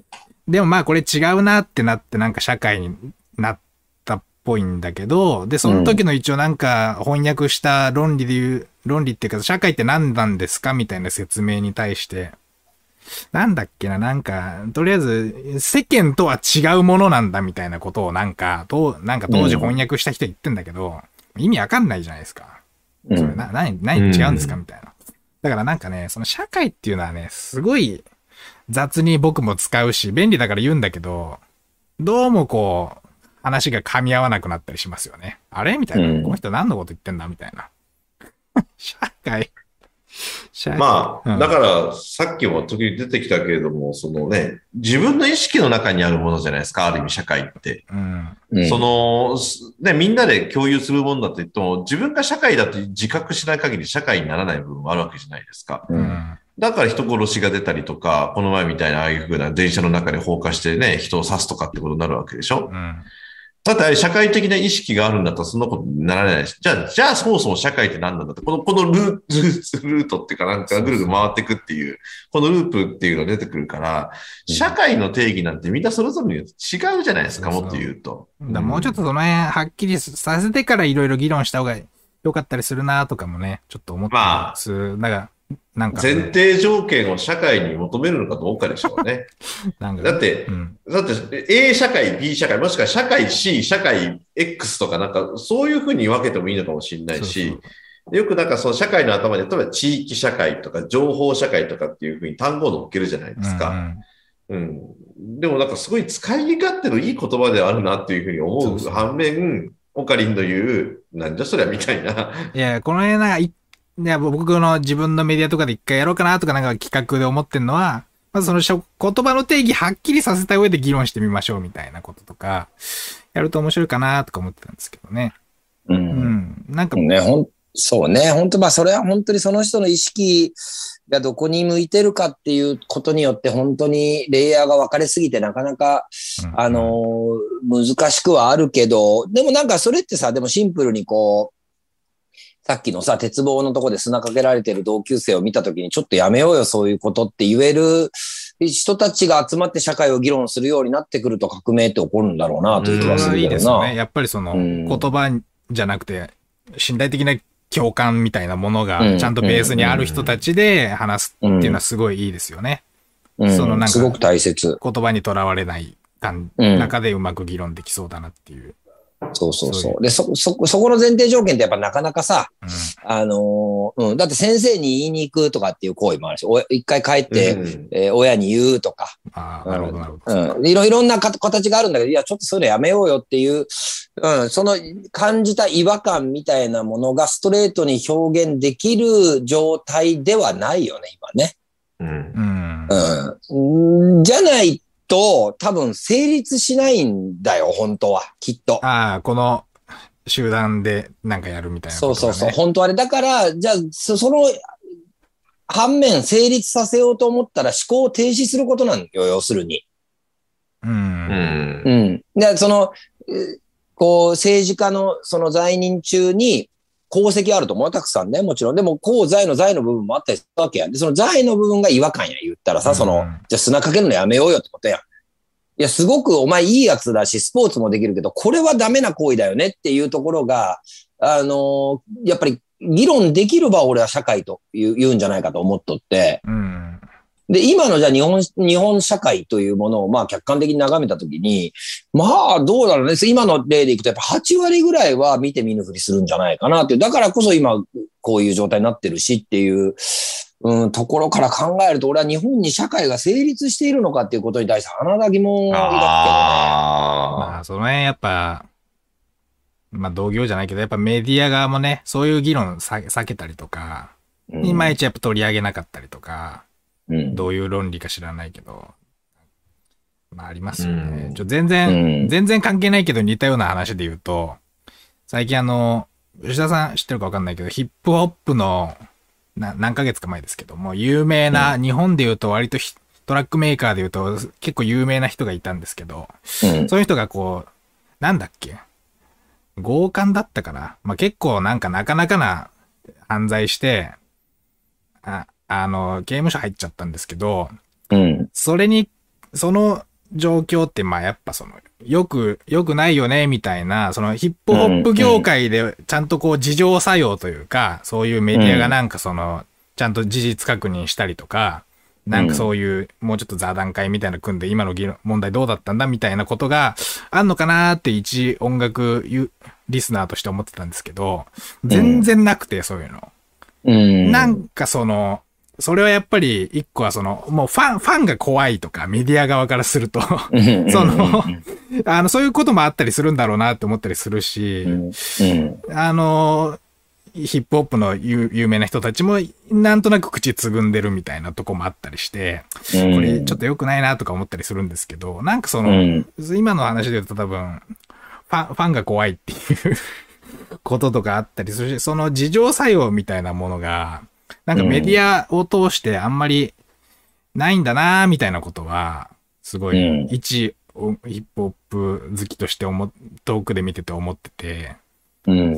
なんかね、そういうのね、うーん、あない、ないですよね。なんか。そう、のあれどどんどんなくなっていくよね。で、やっぱ多分内部の人間関係とかがあったりして、まああの人お世話になってるしとかで何にも言えなかったりして、結局こう、自民党的っていうか、うん。自民党的って言うとあれだ、まあヒップホップの皆さんに申し訳ないけど、いやほんとそうなってるんですよ、なんか。で、うん。未だになんか、何年前の人だよっていう、なんか、ライムスターの歌丸さんとか、ジブラさんみたいな、なんか大御所っぽい人がいて、なんかちょろちょろっと触れるぐらいみたいな。それでまあなんかみんなまあまあ、あの人たちがちょっと一言コメントして、まあまあまあ、みたいな感じ、あ自民党みたいだなっていう感じがちょっとしてますね。全体的に多分業界みたいな、いそれ多分ヒップホップだけじゃなくて、いろんな業界とか、そういう政治家の中でも、そういうとこあるよなーみたいなのはすごい見てて、最近思思いました。うん。でもなんか意外と昔からそうなんじゃないかな、日本って。うん。きっとね。うん。うん。だから、そういう意味で考えれば、江戸時代もそうでしょうけれども、社会っていうのは、欧米でいうソサイティというものと、イコールにはなってないってことでしょうね。うん、う。うんん本来の語源っていうことも含めて、そもそも日本にはソサイティがあるのかどうかって話でしょ そうそうそうそうそうう。ないんじゃないかな、ずっと、歴史上きっと。まあ、共同体みたいなものは、が得意なんじゃないかな、うんそうそうそう。もうひ広い共同体っていうか、まあ、うん。そうそうそうそうそう。うん。まあでもそれもな、さっきのヒップホップの例で言うと、そう、被害者とかからしたら、そっちは共同体じゃないみたいな。まあ、うんちょっとよ、うん、難しいけど、共同体って言っていいのかな。まあ、ちょっとそういう感じありますよね、やっぱ。うんやっぱ顔知ってるしとか、うん うまく言えないなとか、僕も自分のそういう人間関僕の知り合いでそういうなんか大不祥事を起こした時に、うん。なんかうまく言えるかっていうとそんな自信ないし、そうそうそうそう。ねで、こうそれなんか共同体意識みたいな、なんかそういう、そうそう。うんそういうわ悪いやつじゃないよなとか、そうそう。うんうんうん、ああいう、いや、うん、この事実は悪いことだけど、こういういいとこもあるからな、とそうかそうそう。そういうの言いたくなっちゃいますよね、なんかね。そうそうそうそう。そうなんか、なんかね、その、そもそもだから俺はその Society 5.0とかにすごく違和感を感じるのはそこで、うん、じゃあ Society 4.0ってどんな society があるのみたいな。コミュニティ2.0とかっていう方が日本にとって正しいうんんじゃないかなという気はするけどね。その社会インフラというものに関しては、やっぱりみんな理解が一致するやん。水道が出んやったら大ごとやし。うんね、あの、みんなが、あの、ポットン便所のまんまじゃ、すごく不便なわけやけど、そういうものが、こう、社会インフラとして成立するっていう、だからこれをまあ小さい政府っていうような気もするけど、ううんん。そこまでは国でやりましょうよと。代表者が集まってね。あとはなんかこう、共同体みたいな、なんかその、それこそ徴収班ぐらいの、あのー同州制みたいなものにこう、たなっていく方がなんか向いてるような気はするけどな。うんうん。土壌がないような気がするな、社会が議論さですねできるような、まだね。うんそうそう。だから僕さっき民主主義じゃないとか言っちゃったけど、うんやっぱ心情的には僕やっぱりそういう、なんか、僕もそんな詳しく言葉の定義知らないけど、やっぱ左翼っぽいっていうか、リベラルっぽいとされてるこ、なんか意見とかに自分近いなとか思うことよくあるんですけど、とはいえじゃあ日本にそのままそのいわゆるなんかこう、議会制民主主義みたいなものが、なんかきちんとこう、成立するかっていうと、うんやっぱさっき言ったみたいになんか、なんかあんま言えなかったりするよねとか、うんなんかその、議論の苦手さとかあるし、やっぱりその、まあ、ベタな話の落としどころですけど、その、日本型というか、やっぱもともとなんか、そういう、なんか統治の仕方として、なんとなく歴史があるものとかに、うまく、なんかこう、カスタマイズするっていうか、うん。フィットさせていくみたいなことの方が、いいよなとかはね、思ったりするから、あんまりこう、そうね。ううんん。なんかインテリ、インテリ、リベラル、モダニストみたいな感じでもないんだよなとか思ったり。うん。そうそう。日本はだってなんか、まあ、ネオリベとか言うやん。新自由主義みたいなね、に対してこう、それで格差が生まれて、それを今から分配じゃとかって岸田総理が言ったりするんやけど、うん日本に新自由主義が来たことあんのかなと俺は思う。うん。だって Google ないやん、日本。Google がねつまり新自由主義という戦略を取ってたら、日本には Google ーができてたはずよ、きっと。ーうん。でももうないやん。Facebook もないしさ、うん。Apple もないやん。あれはアメリカで生まれたやっぱ新自由主義でこう一気に格差が広がって、まあ富が集中していくっていう現象が起きたわけやけど、日本の場合は既得権益主義でしょ、基本的には。うん。まだ未だに。う。うんん。うん全然全然自由主義じゃないと思うよ。だって中国電力しかないやん、山口県。うん。実際のところ。そうあ合同ガスしかないやん。あまあ最近なんかね、なんか、ちょこちょこ出てるみたいですよ。出てるけど多分立ち打ちできんでしょ？まだまだね、まだまだですけど。やっぱその、既得権益の利権関係者みたいなので、こう、やっぱ基本的にやっぱ出来上がってるからね。そうそうそうう。ん。うん、そこを崩してベンチャーが出てくるっていうことを新自由主義というならば、ほど遠いよ。うんね、うん法制度とかでがっちりうんいろいろね、守られてるし。そう。だからやっぱ言葉になんか騙されたらダメよね。うん。新自由主義によって生まれた格差を分配によってて、いや、生まれてない生まれてないっていう、そもそも。うん。そもそういうこっちゃないっていう。だからなんか、わからんけど、よくわからんけど、やっぱこう、グローバリゼーションっていうもの、もうこれもやけやっぱ養老先生の言葉を借りると、グローバリゼーションっていうのは、そのグローバルに同じを作っていくっていう行為そのものであるみたいなこと言おったんやけど、うんそうん、その、だからアメリカみたいに GAFA みたいなのが出てくることが、っていう、正しいっていうふうな視点で捉えれば、なぜ日本は既得権益での護送船団方式が未だに続いてんだみたいな議論になってくるんやけど、うん。日本は多分それがあっとんよね。うん。うん、郵郵便局が圧倒的とかさ、うん。JR が圧倒的みたいなのが多分あっとうと思うよね、俺。きっとね。うん。うん、だからそこにイノベーションが生まれない、それは当然そういうことであってね。うん。うん。だからなんかちょっとね、こう、アメリカに合わせるとかヨーロッパ基準に合わせるとかっていうところに向かっていくこと自体がなんかちょっとやっぱもう限界なんじゃないかなっていうのは思ったりするんやけどね。あだったら、これは逆にあれでしょ？日本は護送船団方式でゴリゴリガンガンやっていきますみたいな。そうそうそうそうそうそう、逆にね、もう。逆にね。うんで、うん護送船団方式で日本の大企業は連なって、これがメイドインジャパンですみたいな、うんなんか新しい、それこそ日本版新自由主義みたいなものを作っちゃ。そううそうそうそうそうそうそまあ、真実だからそれも中国ですよね。割と。う。うん。それ中国だねそうそうっていうか、っていうか、なんかその、ちょっと前に、あの、日本のネット環境どうすんだみたいなことで、ヨーロッパ型の GDPR でプライバシーちゃんと守って、その、うんアメリカのプラットフォーマーとはきちんと距離を置くんだっていうヨーロッパの戦い方と、うん。まあ、ある種中国的になんか、グレートファイヤーウォールっつってこう、ネット入れさせないと、海外の。うん。で、国内で産業を育てて、まあ結果として今ね、うんいろいろ育ってるわけですけど、ああいうので、じゃあ日本はどっちに行くんだみたいな話になった時に、うんうん。で、どっちに行くんだみたいな議論が盛り上がってたけど、まあそれネットにおいては確かに日本ってそういうふうに、あの、Google とかも使えるし、開かれてるからどうすんだっていう問題は成立するけど、他の業種で考えたら、これ中国と同じだろうって思いますよね。その、うん本当よ。いや、マジで本当に規そうでガチガチに守って、うん。うん。でその本当にそ守られてる側の人たちはいい思いして、う。うん。で、さのさっきのね、あの、ベンチャーはなかなかやり方難しいとか、そもそももう他、新規参入できないようになってるとか、うんって。いうことが護送センター方式になってるし、そうそう。そうねでそれでうん結局そうするとだんだん人間のモチベーションも、いかにその、インナーサークルに入っておこぼれもらうかみたいな。そうそうそうそうそう。本当にそでそれでも嫌だなとは思うんですけどね。う。うん。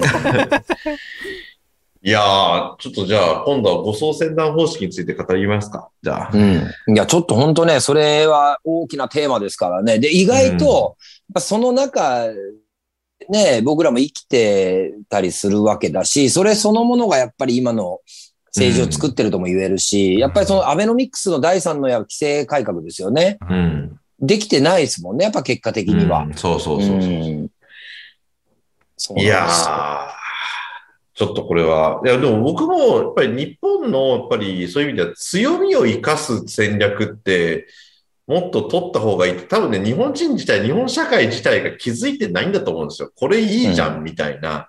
でうんうん。日本でよく資本主義だと究極の共産主義だみたいなことよく言われるじゃないですか。なんか、資本主義の形をした共産主義みたいな。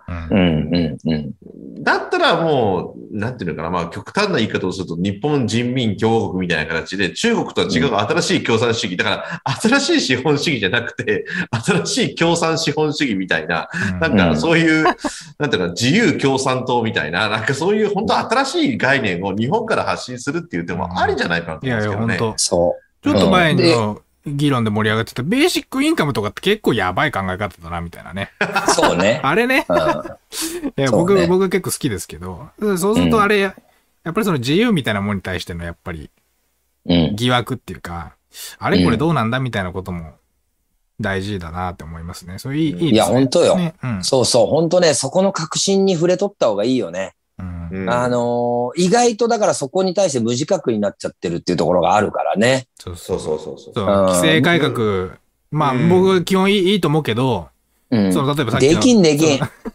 まあできないっていうのでも問題だなと思うけど、その、うん。例えばさ、結局、日本もその、中国は、そのネットの話で言うと、もうブロックして海外のインターネット、うんもう国内でウェイボーとかなんかいろんなのやったじゃないですか。アリババとか。で、ちゃんと育ってるわけですよ。で、10億人のこう、巨大マーケットの中でぐるぐるぐる回して、うん。すごいテクノロジー進歩してるし、あれ待ってよみたいな、これ結構かい、で、日本結局なんかサーバー周りで言ったら、ちょっと前だったらね、桜インターネットとかなんかいろいろありましたけど、もう全部 AWS とかじゃないですか。うん。そう考えると、あれみたいな。規制した方がよくね？みたいな。その、もう国内産業ガチガチ守っとこうぜみたいなことっていうのは、うん。あの、結構妥当性あありますよね、全然。そうそうそう。ねだから、あながちトランあートランプが言ってたことも、あながち間違ってないっていうかね。うん。だからそうなってくるとあれですね、高度経済成長期における日本のいわゆる保護貿易保護主義的なね、そのうん国内産業を守っていくんだっていうのと、いやいや解、解放して、なんか欧米とね、ガンガンやっていくんだっていう、その政策の論争になってくるけれど、日本って、それ以降まともにそういうことってなんかないんですよね。例えば僕らがこの頃牛肉オレンジの自由化とか言って、ガッとウルグアイラウンドとかガンガンやってたけれども、それを国論として二分するぐらいワンワンワンワンやるかっていうと、なんかそこまでの熱というより、もうただ単に鉢巻き引いて、なんか、ええなんか米自由化反対みたいな、なんかもう何も考えずにそのままわーっていくみたいな。う。うんん。で、一時期 TPP でそうなるからだったら、あっさりとなんかね、結局中国まで入れるんかみたいな世界展開になってるし、うんうん。なんなんだろうってポリシーがないというか、いや、だからね、なんか、いや、僕らはね、やっぱね、本当社会主義みたいなとこにいますよ、基本。ん。うん、だってその、なんか中国がいろんな規制をする、例えばアリババのジャック・マーがもう捕まってるんじゃないかとか、いろんな噂あるじゃないですか。だからもちろん中国という国は怖いんだみたいな報道よくあるけど、もう日本も、じゃあ今、上岡龍太郎さんとか出れると思います？テレビに。無理でしょ懐かしい。高人とか。いやい例えばうんまあ、おね？大阪ローカルだと、大阪という、あの、うん特殊な土壌、関西放送ならねそれでねまだいけると思うけど。うんだから結局よ日本も規制規制で同じことよね。中国のその報道規制とファイグレートファイアーウォールと同じで、うんなんか、なんだったかな、その、えー例えば相手をいじめてるような表現で取る笑いはダメみたいな BPO が決めたりとか。もうもうどんどんどんどんそっち側の方向に。だって僕らが子供の頃って別に全然おっぱいポロリ普通にあったし、うん。もう今絶対ありえないでしょう。んそういうのって。だからやっぱ僕ら実は社会主義国家的な、えいわゆるこう、統制の中にいる、いるんですよね。ずっとね。うん。うん。だからそこをまず錯覚したらダメだっていうところが多分この議論のスタートになるっていうか、うん。うん。な、何も自由化してないっていう。だそうだって新幹線 JR しか走ってないもんと思うもん。うんうんまあ、何も自由化してないっていうか、だから、自由化、そうだな。まあ別に自由なとこは全然あありますけどね。そのなんか、うん例えば飲食店の出店のしやすさの規制が緩いとか、日本。うん。もうなんか確かフラン、パリとかだとすげえ衛生管理ちゃんとやんないといけないとか、うん。うんあの、そういうハードルが、だ業界によってはやっぱその、まあさっきの JR はあるけど、電車通んないとかあるけど、業界によっては結構、いい業界もあるっていうか、新規参入しやすかったりして、うん。やっぱりそういう新規参入のしやすさが、なんかこう、独自のラーメン文化とかを生んでるわけじゃないですか。うん。ねまあ、要するに利権、利権がないところよね。そうそう利権がない産業に関しては比較的自由ってことよね。うん。既得利権がないもそうの。ですね。うん。既得利権があるものに関しては、まあ一丸となって守るという。うん。うん。で、うんそ当然それは立ち遅れていくやん、そうすると世界にさ。例えば、そのエネルギー、グリーンエネルギーのことに関して言うと、もうヨーロッパの3週ぐらい遅れとやろ、日本って多分。うん。おそらくね。でももう追いつけんよね、それは。だって東京電力があり、原発がありってあるわけやけどさ。うん。うん。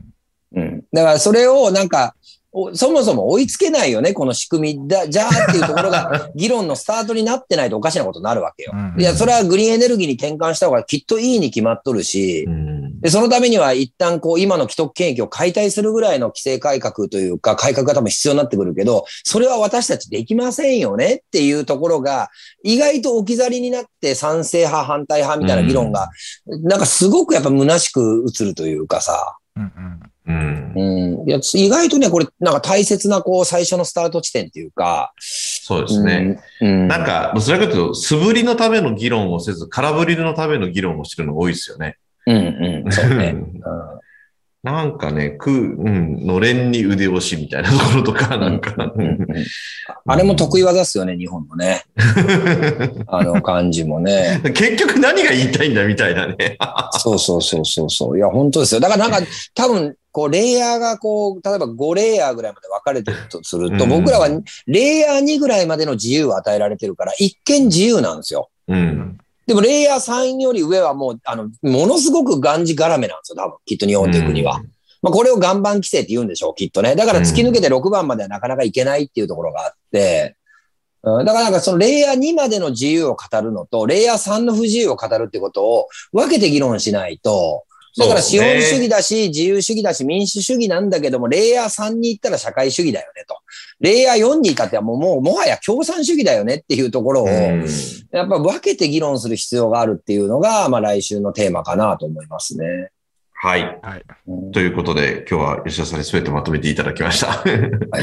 もう個人的に気になってる、後ろのゴルフが気になってしょうがなかった。そう、これ1年ぶりにね、金沢で行って、いや、そういや、昨日、あの、全然関係ないですけど、あの、まあ、同業者の還暦のお祝いでね、え久しぶりに、本当にだからコロナ以降初めて、ちょっと集まろうって、まあ、それ言っても17、8人ぐらいですけど、温泉旅館、有馬温泉に行ってきたんですよ。おで、還暦のお祝いをしてきたんですよ。いいじゃないですか。うん。久しぶりの感じ、そういうまあまあ、うん。席はかなり離れてたけどね。うん。まあ今のコロナ禍の中で。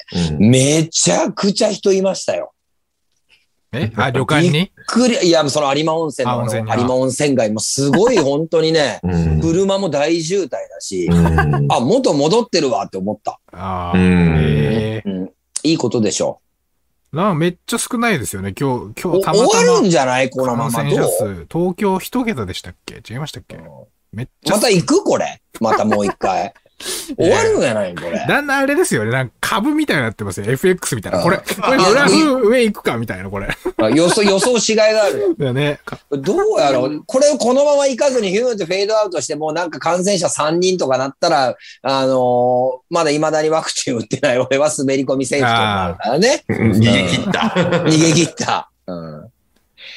いや、ちょっと、ちょっと増えると思いますよ。増えますかね、やっぱ。うん、第6波来ますよ。若干第6波来ると思う。若干というか結構来そうだ。だって今ヨーロッパひどいじゃないですか、今。ヨーロッパすごい。ねか他の国、あれですよね、なかなか。うん。ね、ワクチンとか、割とやってんだけどな、みたいな国も、なんか、あれみたそいうな。そうそう。今、韓国もひどいですもんね、今ね、隣のね。ああ、そうなんだ。じゃあ、もう時間の問題かな。うんうん。日本がやっぱ異常に減ってますよね、なんか。うん。うん。これ意味本当にね。うん不思議だわ、世界ってって思いますよね。世界って不思議だね。本当ね。ううんん、世界って不思議。だからもうちょっと、経済を戻していく時間がいるから、うんそういうちょっと、ちょっと陰謀論的な立場に立つと。うんうんもうちょっとやっぱりこう日本経済盛り上げていく時間がいるから、もしかしたら1月ぐらいまではいい感じかも。だから忘年会ぐらいまではやるかもよ、これ。な この人数で。うん。で、さすがに旦ちょっとう潤った後もう一回ズドン行くみたいな。ああ、うんうん。陰謀論っぽい話。陰謀論っぽいはい話で。ですねで、参議院選挙ぐらいまでもう一回収まるかなという予想をしておきましょう。いや、もう終わってるわ、こんな国。終わってるわ。もう全然発表が信じらんないもん。はい。